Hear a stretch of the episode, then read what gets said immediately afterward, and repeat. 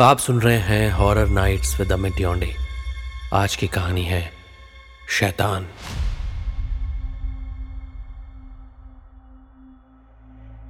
कहते हैं, शैतान हमारे आसपास हमेशा मौजूद रहता है। ये कहानी आज इसी पर आधारित है। कहानी के बारे में ज़्यादा बात करना मतलब कहानी को खराब करने जैसा होगा। मगर इस घटना को महक आज तक नहीं भूली। जब भी वो इस घटना को याद करती है तो उसका डर से रोम रोम सिहर उठता है। और वो सोचने पर मजबूर हो जाती है कि वाकई क्या ऐसा भी होता। है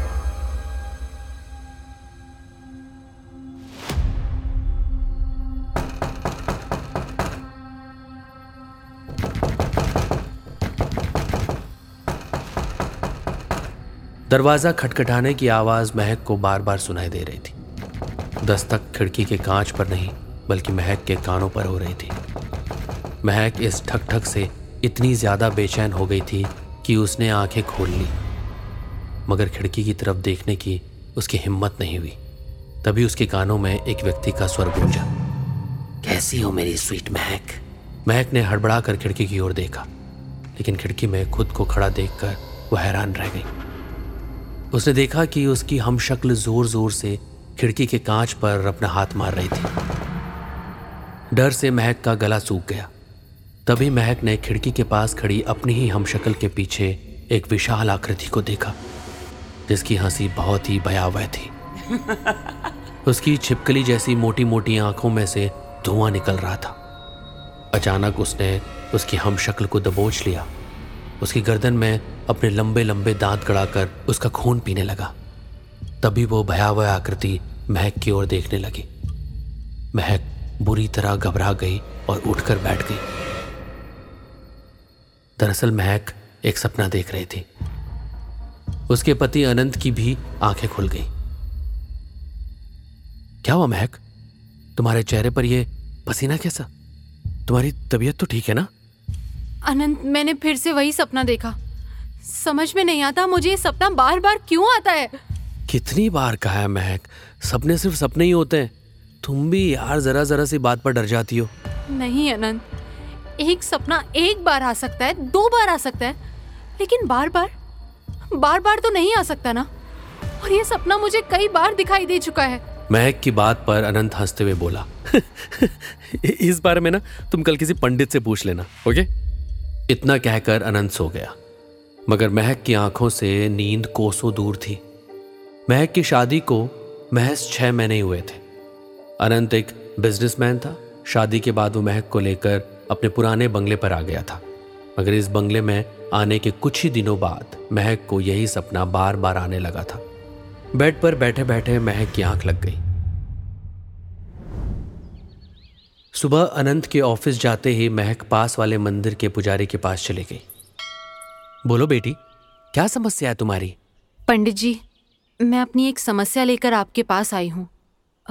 पंडित जी, कुछ महीनों से लगातार मुझे एक ही सपना बार बार आ रहा है। कैसा सपना? महक ने एक ही सांस में अपने सपने के बारे में पंडित जी को बता दिया। सपने के बारे में सुनकर पंडित जी बुरी तरह से चौंक गए। वो महक की ओर देखकर बोले, तुम कहाँ रहती हो बेटा?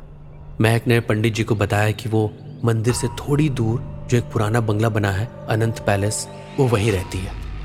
और कुछ महीनों पहले ही वो अपने पति अनंत के साथ वहाँ शिफ्ट हुई है। महक की बात सुनकर पंडित के माथे पर पसीना आ गया।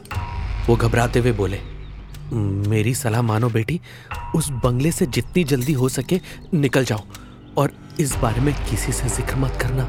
यहाँ तक कि अपनी पति से भी नहीं ठीक है? ऐसा क्या है उस बंगले में? उस बंगले में मौत के तांडव के अलावा कुछ नहीं है। मैं तुम्हें सिर्फ़ इतना बता सकता हूँ कि वो बंगला एक शैतान नुमा इंसान का है। बल्कि उसे दरिंदा कहा जाए तो गलत नहीं होगा। इतना कहकर पंडित वहाँ से चला गया। पंडित की बात सुनकर महक जो पहले से बहुत परेशान थी, अब बुरी तरह घबरा भी गई। महक घबराते हुए घर आ गई और शाम का इंतज़ार करने लगी। शाम को अनंत के आते ही महक ने ना चाहते हुए भी पंडित जी के द्वारा बताई हुई सारी बातें उसे बता दी। महक की बात सुनकर अनंत हँसते हुए बोला। कल रात मैंने तुम्हें सिर्फ़ मज़ाक में पंडित जी के पास जाने के लिए बोला और तुम सच में चली गई। महक तुम एक पढ़ी लिखी लड़की हो।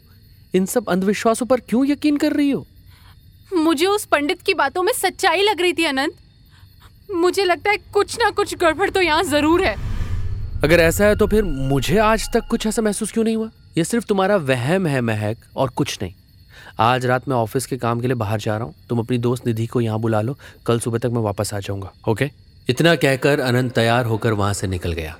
महक ने अपनी दोस्त निधि को फ़ोन करके रात में रुकने के लिए अपने बंगले में बुला लिया। अचानक आधी रात को महक को अपने बेडरूम का दरवाज़ा खटखटाने की आवाज़ सुनाई दी। महक तुरंत उठकर बैठ गई। महक के साथ ऐसा पहली बार हुआ था कि उसे खिड़की की बजाय दरवाजे पर दस्तक सुनाई दी थी। उसकी नज़र अचानक दीवार पर लगी घड़ी पर चली गई। उसने देखा रात के तीन बज रहे थे। तभी उसके कानों में अनंत की आवाज़ टकराई। दरवाज़ा खोलो, महक, मैं हूँ। महक अपनी आँखों को मसल कर इधर उधर देखने लगी कि कहीं वो फिर से कोई सपना तो नहीं देख रही, लेकिन उसके कानों में फिर से अनंत की आवाज़ टकराई। महक, दरवाज़ा खोलो, मैं हूँ। महक को अब यकीन हो गया था कि वो सपना नहीं, बल्कि सच था। उसने देखा उसकी दोस्त गहरी नींद में सो रही थी। महक ने उठकर दरवाज़ा खोल दिया। लेकिन जैसे ही उसने दरवाज़ा खोला तो सामने का मंजर देखकर उसकी आँखें दहशत से फटी की फटी रह गई। उसने देखा कि अनंत का चेहरा बेहद भयानक, काला, छिपकली जैसा था। ठीक वैसा जैसा उसे अपने सपने में दिखाई दिया था। अनंत अपनी भयानक आँखों से महक को देखकर किसी दरिंदे की तरह हंसने लगा। महक बुरी तरह से चीखने लगी। महक के चीखने से निधि अचानक हड़बड़ा कर उठकर बैठ गई। मगर सामने उस भयानक चेहरे को देखकर निधि के गले से भी जोरदार चीख निकल गई।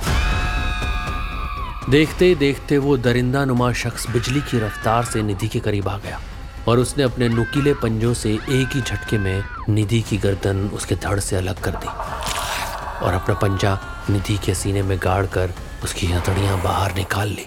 निधि एक भयानक चीख के साथ शांत होकर फर्श पर गिर पड़ी। ये सब देखकर महक के हाथ पैर ठंडे पड़ गए। महक अपना सर दीवार पर मारने लगी कि तभी उसके कानों में उस भयानक दरिंदे की भारी आवाज़ टकराई। सर टकराने से कोई फ़ायदा नहीं, महक। ये सपना नहीं, बल्कि सच है। आवाज़ सुनकर महक की हैरत का ठिकाना नहीं रहा। वो आवाज़ किसी और की नहीं, बल्कि उसके पति अनंत की ही थी, जो वहशी मुस्कान लिए हुए महक की ओर देख रहा था। महक कप कपाती हुई बोली कौन हो तुम? तुमने मुझे पहचाना नहीं? मैं तुम्हारा पति हूँ। नहीं नहीं तुम मेरे पति नहीं हो सकते। तुम कोई शैतानी दरिंदे हो। वो भयानक चेहरे वाला निधि को पकड़ने के लिए आगे बढ़ा ही था कि पीछे से किसी ने आकर महक को अपनी ओर खींच लिया। महक ने देखा वो कोई और नहीं बल्कि उसी मंदिर के पंडित जी थे। जिनके हाथ में एक त्रिशूल था। पंडित जी को देखकर उस दरिंदे की आँखें और ज़्यादा भयानक हो गई। वहीं रुक जा हराम जाते। मैं मैं मैं, जानता हूँ कि ये ये तेरी आखिरी शिकार है। इसके बाद तू अमर हो जाएगा और फिर खुलकर मौत का तांडव करेगा। चाहता तो मैं इस लड़की को दोपहर में ही तेरे बारे में बता देता लेकिन मैं जानता था कि ये मेरी बात पर यकीन नहीं करेगी। मैं जानता था कि आज अमावस की रात है और आज की रात तू इसकी बलि ज़रूर लेगा। तूने इस बेचारे की दोस्त को भी मार डाला। क्या बिगाड़ा था इसने तेरा? हाँ। ये सब क्या है पंडित जी? तुम्हारा पति एक शैतान है एक दरिंदा है बेटी। वही दरिंदा जिसके बारे में मैंने तुम्हें बताया था। जब मैं बहुत छोटा था, तब भी ये जवान था अलग अलग शहरों में जाकर अपनी सुंदरता की जाल में लड़कियों को फंसाना और फिर अमावस की रात में उनकी बलि देकर उनका खून पी जाना। यही इसका काम है। पंडित की बात सुनकर महक की आँखें फटी की फटी रह गई और वो पंडित जी को देखकर बोली आपको इसके बारे में इतना कैसे मालूम? क्योंकि मेरी बहन को भी अपने प्यार में फंसाकर इस दरिंदे ने इसी जगह मारा था। तब मेरी बहन की बात पर किसी ने यकीन नहीं किया था। तभी उस भयानक दरिंदे ने बिजली की रफ्तार से आकर अपने पंचे उस पंडित के सीने में गाड़ दिए लेकिन पंडित ने अपनी पूरी ताकत से त्रिशूल उसके सीने में गाड़ दिया। अनंत के मुँह से एक भयानक चीख निकली। और वो अपने असली इंसानी रूप में आ गया। और देखते ही देखते उसके शरीर में आग लग गई। कुछ ही पलों में उसका शरीर राख में बदल गया और पंडित ने अपना दम तोड़ दिया।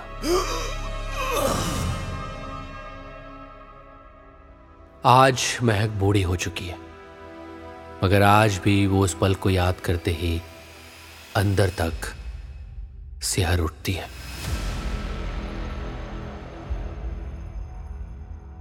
दोस्तों, अगर आपके पास भी कुछ ऐसे किस्से हों, कुछ ऐसे एक्सपीरियंसेस हों, या आपने किसी से कुछ ऐसे वाक्य सुने हों जहाँ पर आपकी रूह तक काँप गई हो तो आप मुझसे शेयर कर सकते हैं।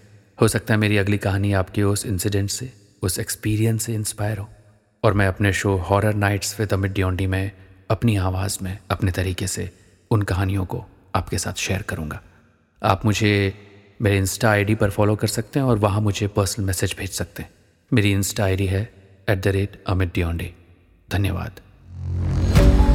ऑडियो पिटारा सुनना ज़रूरी है।